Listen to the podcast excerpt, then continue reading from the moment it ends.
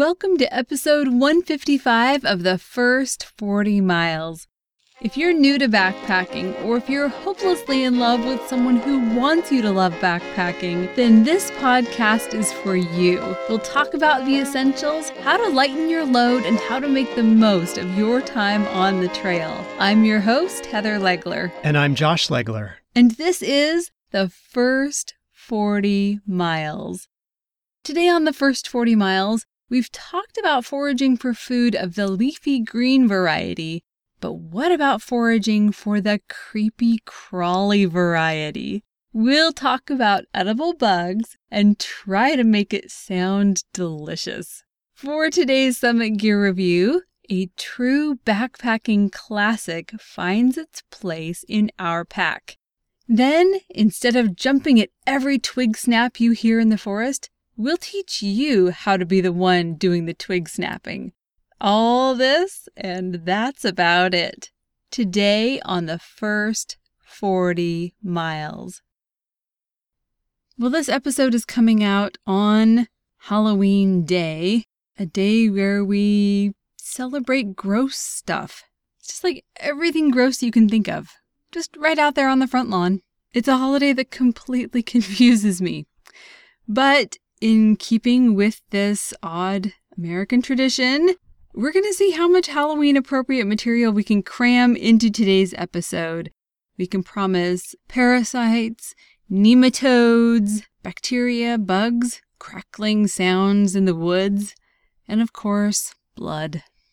Mmm, it just sounds great. Sound great. And we're wearing our Halloween costumes today while we're recording. I'm dressed up as a middle aged woman. A middle aged man. Oh, we're so cute. It's matching costumes. I love it. Okay, well, we obviously put a lot of effort into our costumes. What about bugs? Have you ever tried eating a bug or like accidentally? Have you ever accidentally eaten a bug? Oh, I'm sure I've accidentally eaten bugs, probably in fruit and vegetables and hopefully not meat. I mean, doesn't that sound bad? Bugs in meat. I've probably consumed a few bugs while biking. Yeah. Does that count? Yeah. You've developed a taste for it now. Uh, no, not really. Okay. um, uh, okay, so are there any bugs that are a regular part of our diet? I think there's cochineal that's used to make uh, red food dye. Right, that's a pretty normal part of our diet. Like if you eat yogurt, like say raspberry yogurt, a lot of times that'll have cochineal in it. Anything else? I mean, we really seem to stick to the mammals and the birds and the fish. Yes, there is. I- don't know if this is totally true, but I've heard that if you eat fig Newtons, there's some kind of wasp larva in there. Like that's the crunchy part. Oh, like that's part of the fig. Like it's some kind of relationship. I should have researched this before blabbing my mouth off about it. But I've heard both sides. I've heard that yes, that is a bug that you're eating inside of the fig that's in your fig Newton. Or, you know, some people are like, absolutely not. That's an urban myth. why are we so bug averse? We can see bugs doing unpleasant things. Yeah. Bugs do things like land on dog poop. Yeah, so we associate bugs with bad. There was a report issued by the UN Food and Agricultural Organization back in 2013, and they said that there are more than 1,900 edible insect species on Earth, which means that there's this incredible untapped potential on this Earth that some cultures have figured out, and then other cultures are still a little bit squeamish about it.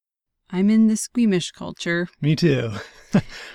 but this makes sense. You're saying bugs are something that we generally consider undesirable, so we try to get rid of them. So why not try to get rid of them by eating them so they become a food source? and we're, we're killing two bugs with one stone. that kind of idea. Perhaps. Let's try it. I made today's top five list based on the bugs that I've seen the most frequently outdoors. These are the top five edible bugs that you could eat on a backpacking trip. These ones are easily identifiable, which is important because even though there are loads of edible insects, there are some that are poisonous. So it's important to stick to the ones that you can identify and cook them thoroughly.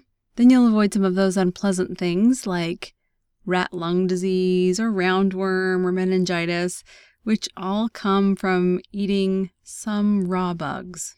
Mmm, That's, great stuff. that's why we cook our bugs, right? So, for today's top five list, the top five edible bugs that you might find on a backpacking trip. And the first one isn't that bad. And I'm not saying it's not that bad because I've tried it, but it's it's something that doesn't sound that disgusting. That if someone paid you enough, this might be the first one you'd be willing to try? Yeah, I would eat earthworms. I would. With enough salt and oil, they don't sound that bad. Kind of like the French's fried onions. What? Did your mom ever make those green beans where she put fried onions on top Oh, for Thanksgiving? I know what you're talking about. Okay, yeah, that's what it kind of seems like it would be like. Okay, those, yeah, those fried onion bits. Yeah. Hmm. It could be like that. So you just need to dig a little bit of earth and you will most likely find earthworms. And of course, earthworms have been eating earth, and so the inside of them is all filled with dirt and gritty stuff. So you just need to put them in a little container of grass so they can eliminate all the dirt from their digestive tract, and then you can fry them up. Well, that just makes it so much more appetizing. well, that's where you need to remember one of the tricks of the food industry add a little oil and a little salt, and people will eat cardboard. This principle basically applies to all of the bugs that we'll talk about today. Fry them up, and anything tastes good. The number two edible bug that we heartily recommend on the menu Uh huh. is ants and ant larvae. These are easy to find. They're really hard to catch, so you might need to use some kind of trickery, like Like sugar water? like sugar water, or maybe like a Snickers that you leave out. Oh, that would do it. But then if you leave out a Snickers, and you Why have not the eat the Snickers? why not? I mean, I guess you could do both at the same time if you're looking for extra crunch. Oh, that adds to, yeah. So I brought 200 calories of Snickers with me, but if I lay the Snickers on the ground for a few minutes, I can pick up an additional 50 calories of ants to go with the Right. Snickers. Yeah, Yeah, okay. bonus. You just don't want to leave it so long that you pick up like a rodent that's chewing on your Snickers. Ooh. The number three edible bug is termites. I think you have to kind of pull back some rotting bark. You get these, uh, well, nurse logs, these old trees that have fallen over and they're so far decayed that they're just full of termites, eating them and turning them into dirt. Okay, well, I've heard that with termites you can roast them in a dry pan, and that some termites even have kind of a shrimp flavor. The number four edible bug is roly polies, and these are probably one of the easiest to identify because we all played with roly polies when we were kids. In fact, that might make them kind of hard to eat if you have fond childhood memories of roly polies. And to find roly polies, you just lift up a rotten piece of wood or really anything on the forest floor that's been there a while, and you'll find a bunch of these kind of crawling around slowly. And they're better than ants because they're slower than ants, so they're easier to catch and roast. And bigger, too. So I think it's more worth your while to pick up a few. Right. so maybe they would make a nice uh, topping on your pasta primavera Perhaps. or your freeze dried chicken alfredo. You know, you, you cook up the freeze dried meal, and, and while that's rehydrating, you just saute a few roly polies and just garnish the top of your pasta with roly polies. Right. Well, you can either boil them or roast them. Whatever you do, do it all the way because roly polies carry roundworm. That's not something you want to be messing with. Roundworm is not as delicious as earthworm, I've heard. Right. I bet. and the number five edible bug is grasshoppers or crickets. This is becoming more socially acceptable, actually. Hmm. It's not as weird as some of the other bugs. My sister, a couple of years ago for Christmas, gave me cricket flour, and she had a recipe that she gave me that was for cricket flour cookies. So we made these cookies, and they tasted like regular cookies. Really, with enough sugar, fat, salt, butter, anything can taste good. In fact, some people say that grasshoppers or crickets taste like almonds when they're roasted. That's pretty good. They're a little bit trickier to prepare. I guess you're supposed to uh, pull off their heads, and then the entrails come with the head. Lovely. Entrails, they are edible. The entrails are edible, but if you take them out, it reduces the the risk of parasites. So you're taking out the stuff that would harbor the parasites. Whether or not you remove their entrails, you will always want to cook them before eating them. And then if you don't want little bits of stuff stuck in your throat, go ahead and remove the wings and the legs, and then you can just kind of pan roast them. I suppose it's kind of like a miniature fish in a way, because you, you got to catch them and you got to do a little bit of prep. You're going to gut them essentially like you would gut a fish. And, and with a fish, you might chop off the head and the tail and take off those fins that stick out. So, same thing with grasshoppers pull off the legs, pull off the wings, gut it, and uh, ready to cook. Hmm. One at a time. Yeah, and catching them would be really hard. Like eh, the grasshoppers and crickets are rich in protein, but they are just so hard to catch. So you're probably better off sticking that grasshopper or cricket onto a fishing hook and trying to catch something bigger and better tasting with that cricket. So it sounds like one rule that I've divined from talking about these five different bugs is that you should always cook bugs before you eat them. That is a good, safe rule of thumb. Another good rule of thumb is don't eat anything that you can't identify. And especially if it looks like it's just trying to get your attention. Like if it's got those beautiful bright colors and is like all furry and is all out in the open and those bugs want to kill you. So stay away from those bugs.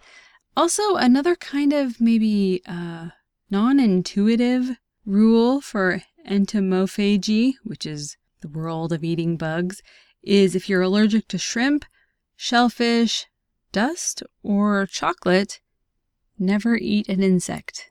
I can kind of see that with shrimp and shellfish. Dust, okay. But chocolate, that's interesting. I have no idea why. Guess they've found a correlation. Maybe. And then some of you folks in the Northwest might be wondering to yourself, well, what about slugs? They're so slow. They'd be so easy to catch. I'm sure they'd be absolutely delicious. And I will admit that as a kid, I roasted a few slugs. Yeah, I'm I'm just going to say no on that one. Slugs are carriers of rat lung disease. It sounds so horrible that I don't think I could get past. I don't think I could get past that. Yeah, at first, like when I was first preparing this episode, I was so disgusted and thought, oh, I could never, no way. But now that I've had a chance to think of it, and like I, I don't know if I would eat the bugs as a source of food.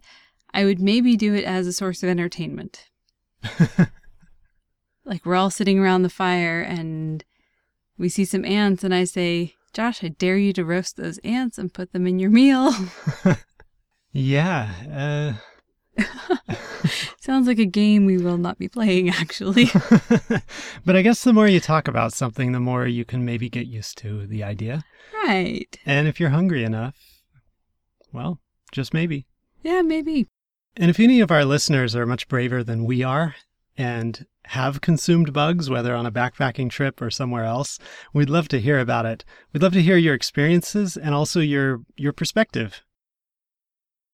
For today's Summit Gear Review, we're taking you outside to go through the process of setting up an MSR WhisperLite. So it's a little bit different today. We're going to divide up the Summit Gear Review and we'll have the trial part on today's show. And then we'll have the rest of the Summit Gear Review, all the data and stuff that you'd like to know, on the show notes on our website. And you can find those show notes at thefirst40miles.com slash 155. Okay, we are here in the middle of a beautiful state park, and we decided to come out here on this Saturday morning to do some gear testing. So, we got this MSR WhisperLite. Uh, these things came out in the 80s. Yeah, MSR came out with stoves in the 70s, and it was revolutionary because it was a stove that uh, mountaineers could use up in the snow to boil snow to make water, and so it was a big improvement in mountaineer safety so it makes sense it came from MSR, Mountain Safety Research. And then in the 80s, they came out with the WhisperLite. And I remember these WhisperLites from scout backpacking trips. I had a Coleman Peak 1, which was a stove that combined the tank and the stove all in one. But MSR took a different approach. They have a stove and this hose that screws onto a bottle of fuel. Anyway, these WhisperLites, everybody had these. Yeah, and one of the reasons we were interested in reviewing the MSR WhisperLite is because next week we will be doing a special episode dedicated to making pizza on backpacking trips. We'll be using the Bemco Backpacker Oven, which requires a stove that uses remote fuel. So all those butane stoves that we have that are super small, super compact, super convenient, uh, those are all out because they attach directly to the butane canister. So we can't use them inside of this uh, backpacking oven. And I've never used a remote fuel stove. So we decided for today's Summit Gear Review to start from ground zero the way a complete novice would do it. And that is by first pulling out the instructions. It's a nice instruction card. It's plasticized. Yeah. Looks like it's pretty durable. Okay, so step number because one. you're going to need it. I'm going to need this because I have no idea what I'm doing here. Step number one, it says to pour the fuel into the fuel bottle. Uh, oh, you know I, what? I did that for you. That's the noticed. only step that I did for you. Thank you. That was really sweet. So it looks like the fuel bottle is filled to the proper fill line. Yeah, in fact, I stopped a little bit below the fill line. So we Just got for room, safety? room to pump it up with air. Okay. Yeah, it's not just a safety thing. If it's completely full, then you can't pump it. There's no room for the air, which pressurizes it. And based on this picture here, it looks like the amount of strokes or pumps that you give this fuel bottle is based on how full it is. So if it's half full with fuel, you would give it 30 to 40 strokes. If it's all the way full, or, you know, to the fill line, you would give it 20 to 30 strokes. Oh, another thing that I want to point out is that the fuel bottle comes separately from the stove. So when you buy the stove, it does not come with a fuel bottle. And that gives you some options. You can buy a larger fuel bottle if you're going to be taking an extended trip, or a smaller fuel bottle if you are just going to do uh, a couple days. Uh, let's see, on this instruction card, they have really nice pictures, but they also have uh, a detailed step by step guide on the other side. So we have the fuel bottle filled. The next step is to set up stove. So that means we need to unfold the pot support and legs. So you skipped a few parts of step one. What did I forget to do? Oh, oh, screw this special top on. See, that's why I need to read the instructions, not just look at the pretty yeah, pictures. step one has three parts. You got to read all three parts. What? That's so funny. And it's not just MSR that does that. There are a lot of those instructions where it's like step one and it has eight steps in it. Right, so this is a five step process, but it's actually 1, 2, 3, 4, 5, 6, 7, 8, 9, 10, 11, 12, 13, 14, 15, 16. Okay, 16 sub steps. right. Okay, so we need to take the lid off. Uh, let me see how this Yeah, is just unscrews. I, I just screwed it on. Oh. Push it down and then pull it up. Oh. Push down. Push down and unscrew. Yeah, just push down and unscrew maybe? Like a medicine bottle. Right. Okay, you screwed this on really tight. Holy cow. Okay, your turn. Take a look here. Uh, yeah, I didn't know about the push and turn thing, so I probably screwed it tighter than I should have. Okay, you hold the bottle, Okay. and I'll push and turn on the cap, on the lid. All right, so next time we won't screw it on as Yeah. tight. There's already like a silicone ring in there that keeps it. Right, and I didn't know about the push and turn thing. That significantly decreases the amount of energy you can put into it. Yeah, and especially if it's a cold, cold day, that would be really hard to uh, Yeah. get. It would be hard to get the lid off. Okay, now we're putting this pump into the fuel bottle, and it says in the instructions to firmly tighten. This time I am going to firmly tighten it because I don't want fuel leaking out while I'm trying to pump air into it. Or I don't want air leaking out either. And this is not a push and turn to Right. uh, to unscrew, so that's helpful. Close the pump control valve, then stroke plunger. There we go. I closed the pump control valve and I'm going to give it some pumps. Okay, I did all the pumps. I'm going to do one more pump. There we go. Go for it. Okay, now we're officially on to step two, and that is to set up the stove by unfolding the pot supports and legs. Yeah, it's a little tricky. They they clip into some indentations on the edge of the stove. But you got to get this one all the way around to the second Ah. indentation There we go. to get all three legs set up. Okay, so I pulled the third leg all the way around, and yeah, it just kind of clips into place. And then the second leg clips in. The third leg is already clipped in.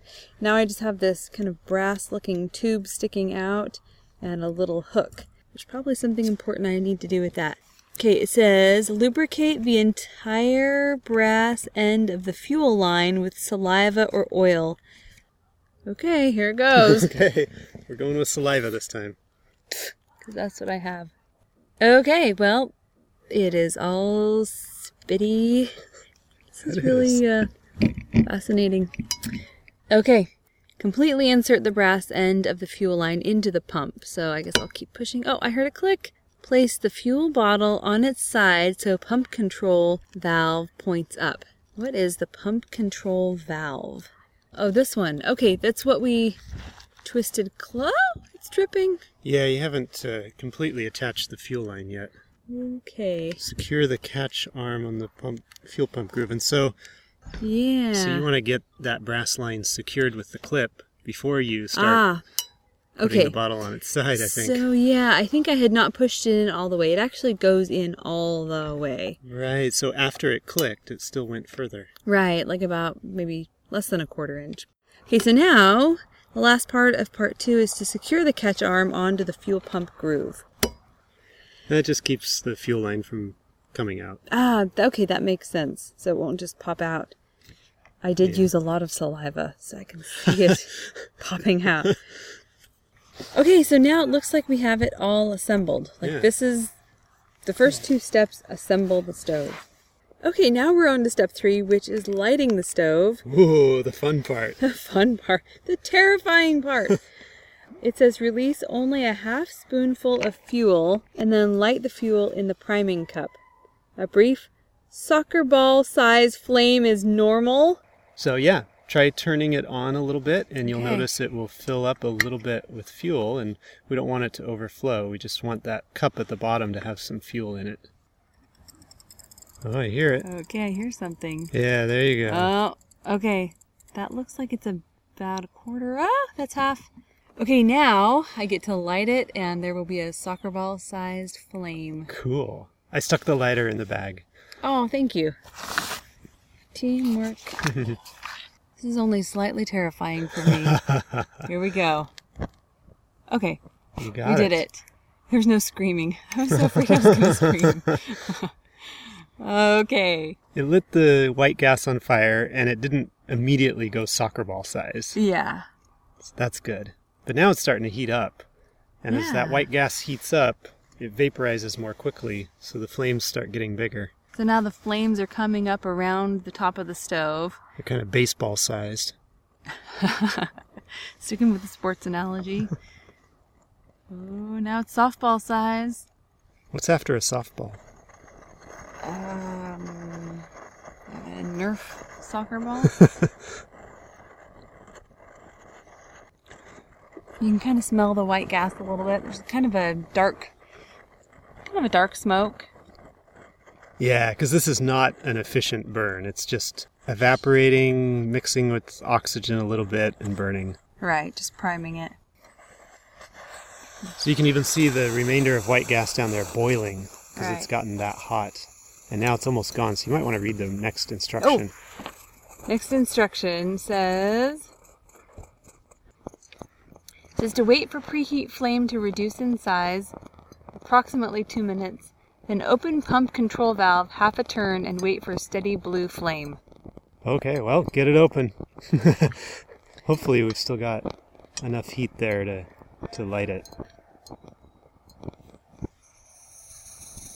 Oh yeah. It looks like we do.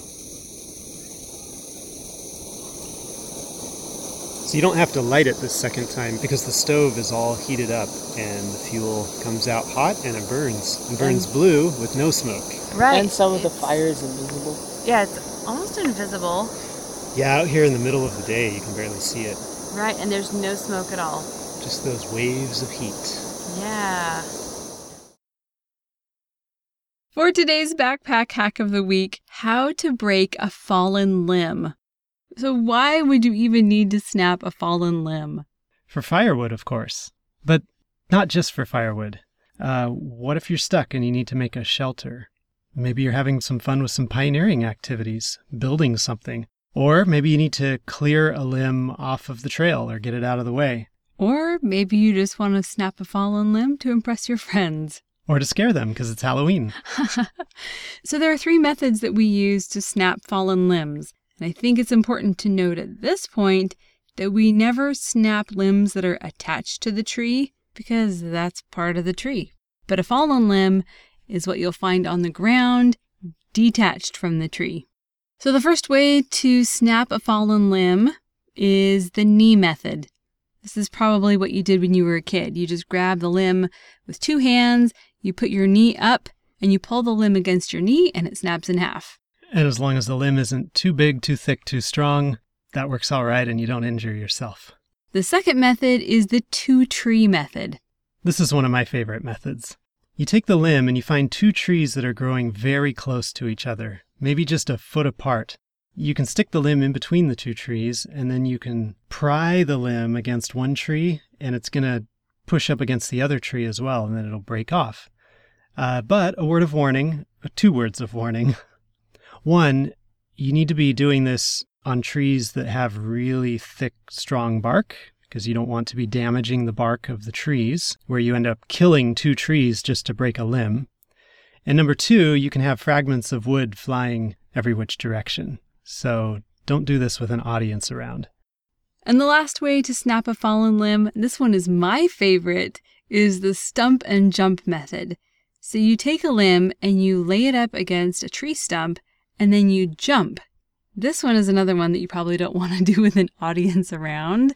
And also, there is a risk of injuring yourself. And this method works pretty well with a large rock instead of a stump, just depending on where you are. But as Heather just said, all three of these methods involve risk. None of these is safe. Although, can you say that using a hatchet or an axe is completely safe? Probably not. Yeah, it depends But on how you, you. use it, right? You just introduced another Halloween buzzword. Woohoo!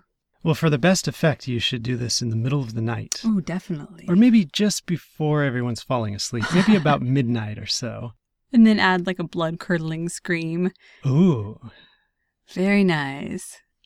You'll never be invited into the forest again. Nope. well, we'll leave you today with a little bit of trail wisdom. It's a Spanish proverb. It says, Walk till the blood appears on the cheek, but not the sweat on the brow. I picked this one because it said blood. But Oh, if you think about it, it's talking about that rosy glow that you have on your face while you're hiking. yeah. So according to the Spaniards, walk but not too hard. Yeah. That's it for today. Thank you for listening. If you've been on a backpacking trip, share your story at thefirst40miles.com slash story. We'll see you next time on The First 40 Miles.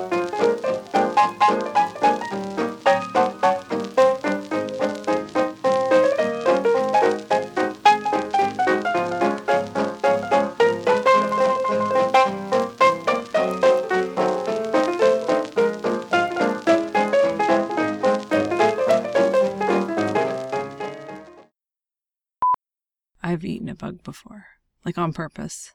It was at scout camp. Mm. The theme was bugs. Oh, We got to eat bugs. which bug?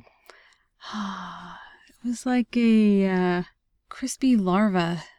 Hmm.